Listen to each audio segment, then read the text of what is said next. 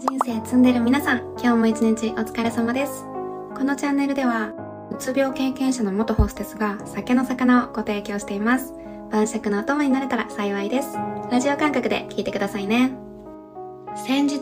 ワンピースの実写版のトレーラーが公開されましたが、皆さんどう思いましたか？ワンピースだけはジャンプ最新話まで全部読んでるくらい好きなんですよ。正直、アニメの実写版は微妙な作品が多いけど小田先生が関わっていらっしゃるとのことでしたので期待はしてました。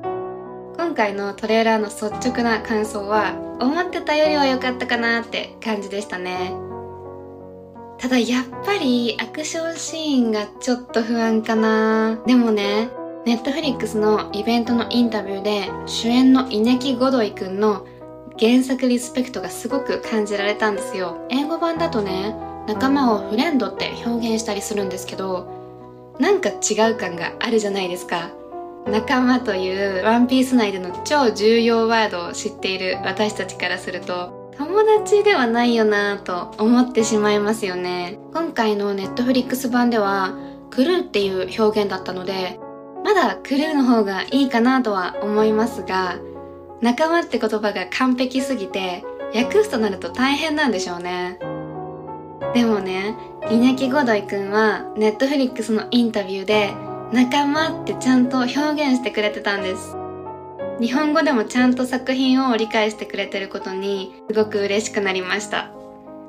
技名とかも英語だとゴムゴムのじゃなくてガムガムになったりちょっと違和感はあるんですけどこれは海外ファンも同じらしいんですよね。海外でもアニメファンはオリジナルの日本語音声でアニメを見ることが多いらしくて英語音声で聞いた時の違和感は私たち日本人と同じみたいです。でもこればっかりは外国語にはないニュアンスの表現とかもありますし違和感が出ちゃうのは仕方がないんでしょうね。何はともあれネトフリが過去の失敗から学んでくれることを切に願っています。カウボーイビバップとかデスノートもネットフリックスで実写化されてるんですけど評判がとっても悪いんですよね。カウボーイビバップは私が原作を見たことがないので何とも言えないんですけどネットフリックス版のデスノートはとってもつまらなかったです。藤原竜也さんの日本のデスノートじゃなくてネットフリックスが実写化したアメリカ版のやつですよ。デスノートってストーリーも面白いけどライトと L の魅力がとても大事じゃないですか。ネットフリックス版ではライトを白人男性、L を黒人男性が演じてるんですけど、人種の問題以前にキャラクターの魅力が全く伝わってこないんですよね。まず、ライトからはカリスマ性が伝わってこなくて、記憶に残らないくらい普通の平凡な男の子って感じです。L もね、L ではなかった。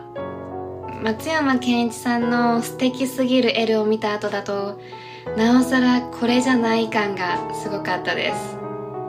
アメリカ版のデスノートを見る時間があるなら日本版を見た方が絶対にいいと思います。カウボーイビバップは原作もネットフリックス版のドラマ実写化されたやつも見てないんですけど、まあ、全体的に評価は悪かったんですけどでも唯一高評価だったのが黒人男性が演じてた何だったっけなちょっとキャラの名前を忘れちゃったんですけど原作では白人男性が演じてるのにジャックみたいな名前の方だった気がする。違うかもちょっとすいません。あのあんまり変なこと言わない方がいいですね。でもその方の評価だけ唯一良かったんですよ。この人の演技はまさにそのオリジナルキャラクターにそっくりだみたいなレビューが多くてもうね人種じゃないのかもしれないですね。やっぱそのオリジナルキャラクターの魅力を演じる方がちゃんと再現してくれてればそんなに低評価にはならないのかなって気はしますね。ちょっと話がそれちゃいましたが「ワンピースって連載が始まったのが25年以上前で当時は今みたいなポリコレがそんなに騒がれてなかったと思うんですよね。なのに「ワンピースってめちゃくちゃ多様性があるじゃないですか。いろんな肌の色のキャラクターがいますし LGBTQ も人外もいますし今の時代のハリウッドでキャラの人種とか性別とかが変わらないのは結構レアだと思っていて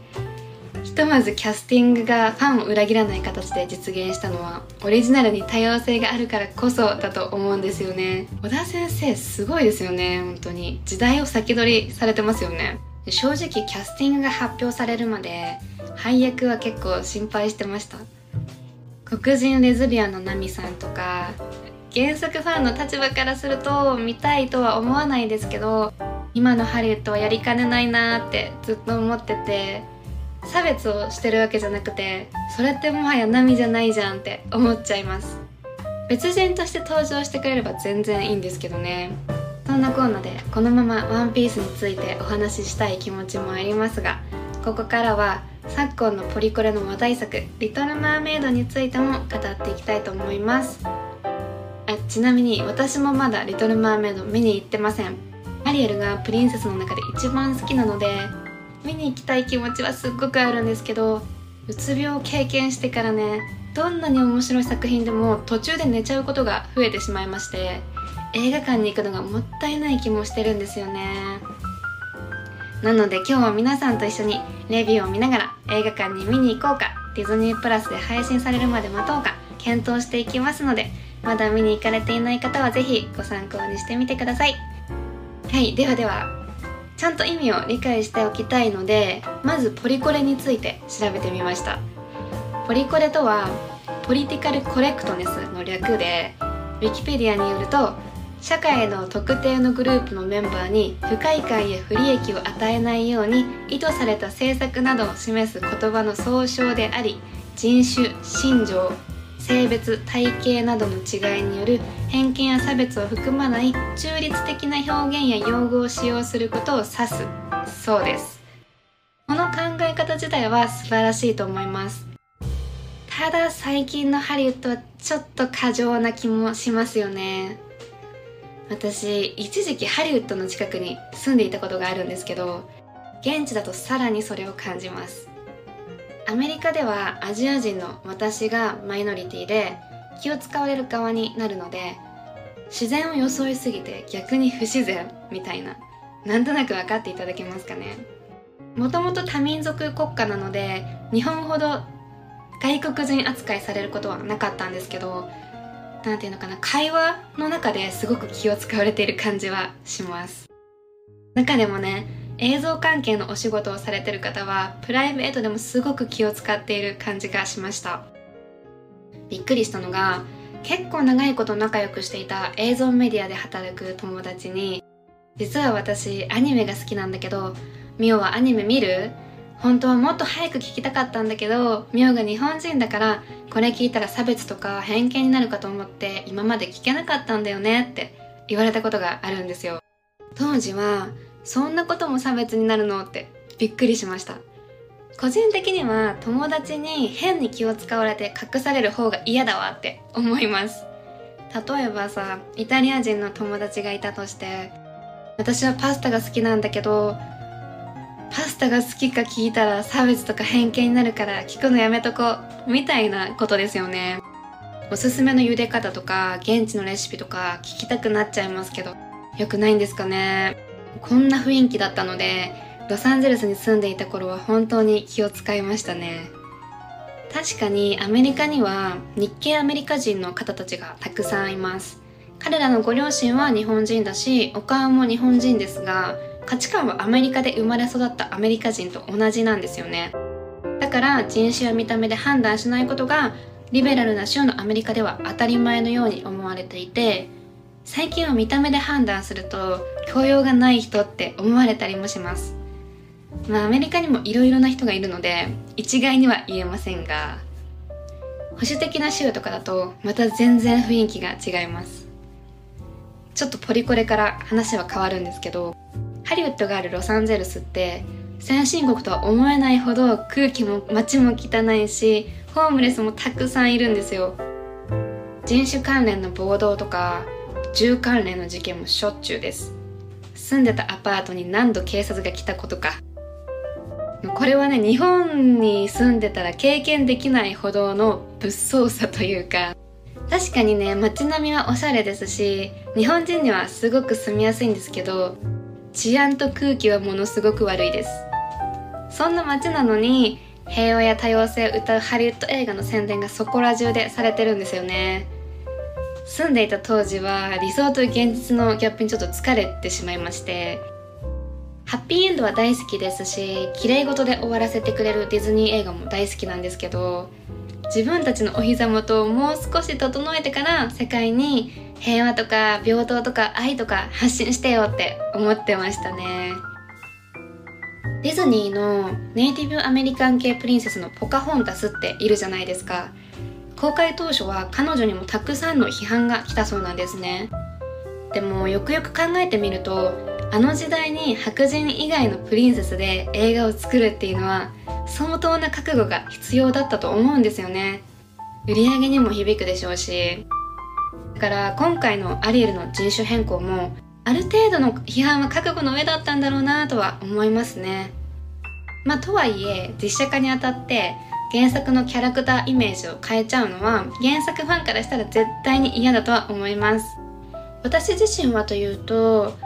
ディズニープリンセスの中ではアリエルがダントツで好きですしディズニーの中での推しは間違いなくアリエルですただオリジナルファンかと言われるとワンピースほどの熱量ではないのでストーリーの変更とかはそこまで気にならないかなって感じですね。人種もそこまでこだわりがなくてありえる感があればいいかなとは思ってます。ちなみにリトル・マーメイドの人魚姫アリエルもワンピースの世界の人魚姫白星も同じく16歳で人間と魚人の間に溝があるっていう部分も結構似てます。あごめんなさい。アリエルの世界は魚人じゃなくて人魚ですねちょっとワンピースと混ざっちゃいました。でも、オリジナル版のアリエルは、種族問題を訴えるシリアスな雰囲気の作品ではなくて、どちらかというとラブコメですよね。アリエルって、社会問題を自ら進んで解決しようとするような、うーん、ワンピースで言ったらビビとか乙姫様みたいな、そういうタイプの女性ではなくて、どちらかというとザ10代っていう感じの恋に恋しちゃうようなちょっとおバカなキャラクターというか大人になると恋愛も変わってきますし後先を考えちゃうじゃないですか。周りが見えなくなるほどの燃え上がるような恋を楽しめるのは10代の特権だなって思いますね。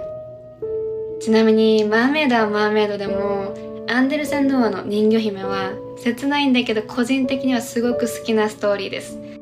子供の頃にこの絵本を読んで子供ながらに究極の愛だって感じました。こっちも作ってほしいなディズニー。実写化されてるんですかね。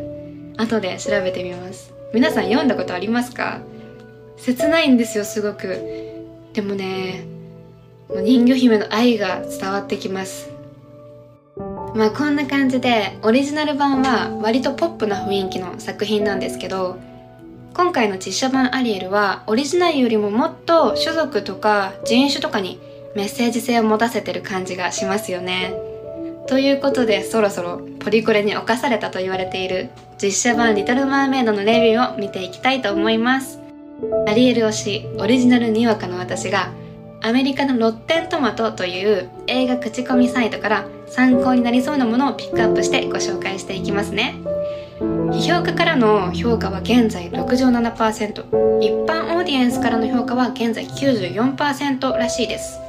結構差がありますが批評家と一般の評価はよく分かれるので今回は一般の参考になりそうなレビューを見ていきます。映画のネタバレはしませんけどオリジナル版のストーリーとか口コミは要所要所でご紹介していくので本当に何も知りたくない方はここでストップされることをお勧めします。あとただ映画の悪口を書いてるだけのアンチみたいな口コミを無視してちゃんと正当に評価されてるものだけを拾っていきます。直訳するとね分かりづらくなっちゃうので私なりに意訳もしていきますね。まずは星一つの低評価から。この映画はたくさんの自由が奪われていてこびているようだった。フランダーとセバスチャンは予算が少なそうだったし人魚の姉妹たちはほとんど話題にならなくてフロットサムとジェットサムの扱いが雑だった。新曲は必要なかった。んまず最初に思ったのが、フロットサムとジェットサムって誰？って思ったんですけど、これファンじゃなきゃ知らないですよね。きっとこの方はオリジナルファンの方なんでしょうね。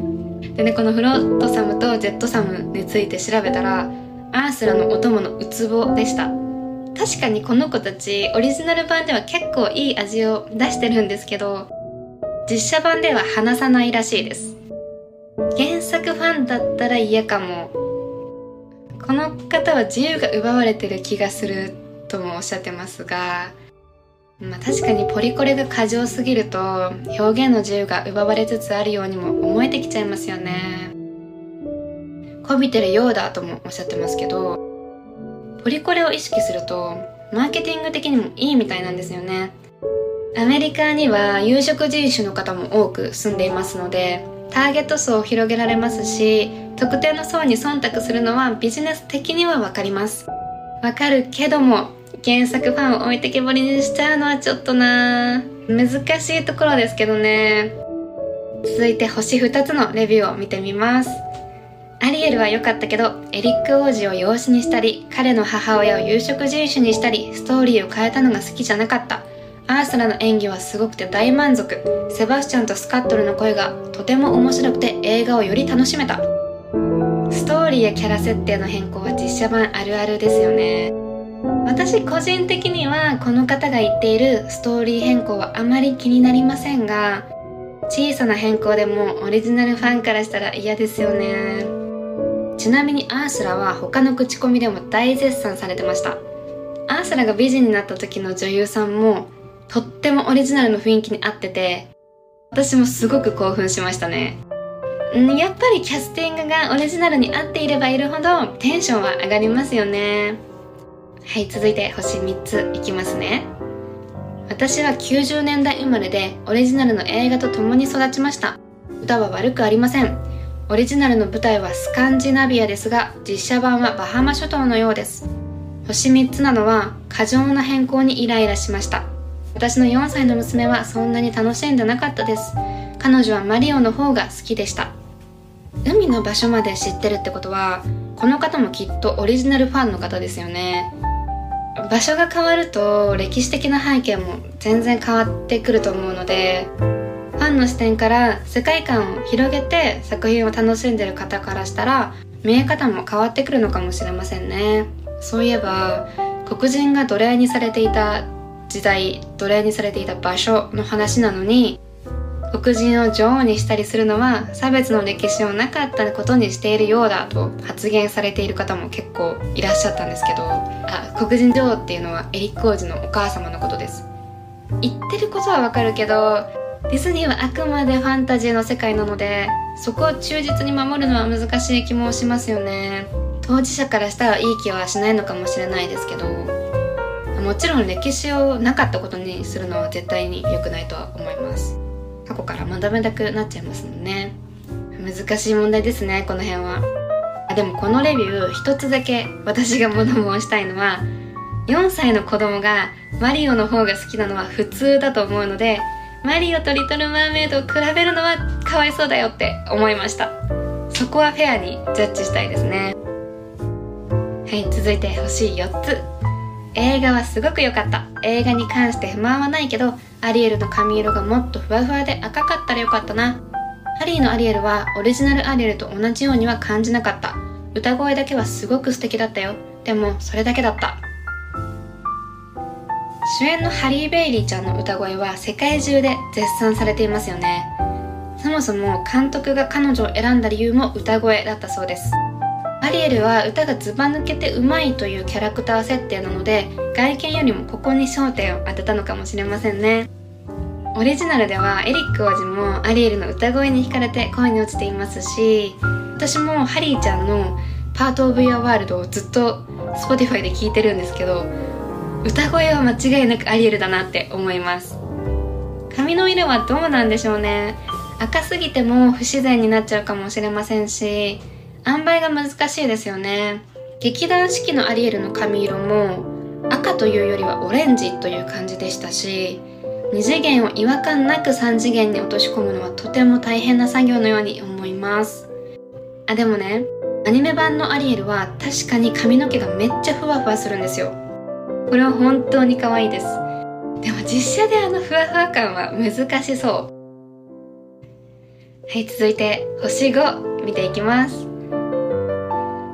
悪くはなかったし、オリジナルから少し変える工夫をしてた。私の子供たちはこの映画を愛してるって言ってたけど、私はリメイクじゃなくて、オリジナルに沿って作ってほしかったから、この映画自体は好きだけど、愛してるとは言えないかな。可愛い映画だよ。うん、そうね。私は今はパラレルって思ったら全然ありって思ってますけど、最初にキャスティングを聞いた時はオリジナルを再現してほしいなとは思いましたでも何度も言いますけどそれは私がにわかだからであって原作ファンだったら世界観が変わること受け入れられないのは分かります。謎の改変をされたら嫌ですもん。先ほど黒人レズビアンナミさんの話をしましたがだってそれもはや別の人じゃないですか。もともとあるものを改変しないで違う作品でやってよって思っちゃうな。受け入れられる日は来るのかもしれないんですけどね。ストーリーが壊滅的に面白いとかじゃなければ見ようとは思わないかな。なんかさ最近のマーベルがマルチユニバースをよく出してくるじゃないですか。あんな感じで別次元のナミさんとして黒人のナミちゃんとか出すのは全然いいと思うんですよね。このレビューの方もおっしゃってますが大人と子供の意見が分かれる作品なのかもしれないですね。確かに私たち大人はオリジナルを知ってるから比較しちゃうけどフラットな気持ちでこの映画を見たらすごく楽しめる作品なんだと思います最後にもう一つ5つ星の高評価レビューをご紹介しますねこの映画には悪いところがありません笑ったし泣いたしワクワクもしましたハリー・ベイリーはパーフェクトだった。私も孫ももう一度見るのがとても楽しみです。子供たちはきっと楽しめると思う。このレビューのお孫ちゃんが大人になった時、おばあちゃんとリトル・マーメイドを見に行ったことを思い出す日が必ず来ると思うんですよね。幼少期に素敵な思い出とセットでハリーちゃんのブラックアリエルを見ることは次の世代を担う子どもたちに差別の思想を植え付けないっていう意味ではとっても重要なことな気がします私たち大人はいろいろな知識を知っているからこそああだこうだ言いたくもなりますがそういうのは次世代には関係ないですもんね。差別の歴史を美化したり消したりするのは絶対に良くないと思います。過去を美化しちゃうと失敗から学べなくなっちゃいますからね。でも過去に執着すればするほど逆に人種間の確執を意識させられるのも事実で忘れたらダメだけど前に進むことはとっても大切ですよね。これから先ワンピースのような多様性のある名作がたくさん生まれてオリジナルに沿った形で実写化してほしいなとは期待しています。ここまで見てきましたがワンピースには乙姫様の名言で人間たちへの怒りを憎しみを子供たちに植え付けないで彼らはこれから出会い考えるのですからという言葉があるじゃないですか。過剰すぎるポリコレと騒がれている昨今。もしかしたら今ディズニーやハリウッドがやろうとしていることは乙姫様がやろうとしていたことと近いのかもしれません。ということで実写版のワンピースとリトルマーメイドについてお話ししてみましたがいかがでしたでしょうか？私は実写版リトルマーメイドすごく見に行きたくなりました。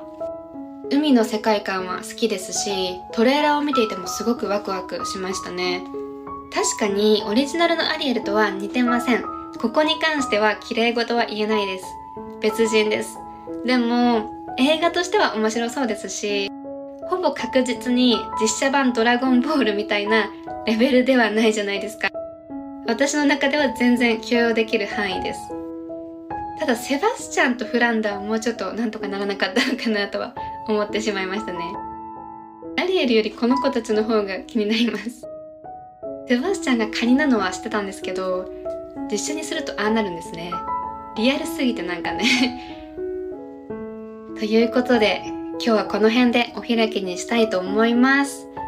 恋もお酒も映画も人それぞれの楽しみ方があっていいと思っていますので、見に行かれた方はぜひコメントや DM で感想を教えてください。こんな感じで、うつ病経験者の元ホステスが、酒の魚をご提供していきますので、よかったらフォロー、いいね、チャンネル登録よろしくお願いします。不正字なしとか際どいトークは Spotify のポッドキャスト限定でお話ししてます。ではでは、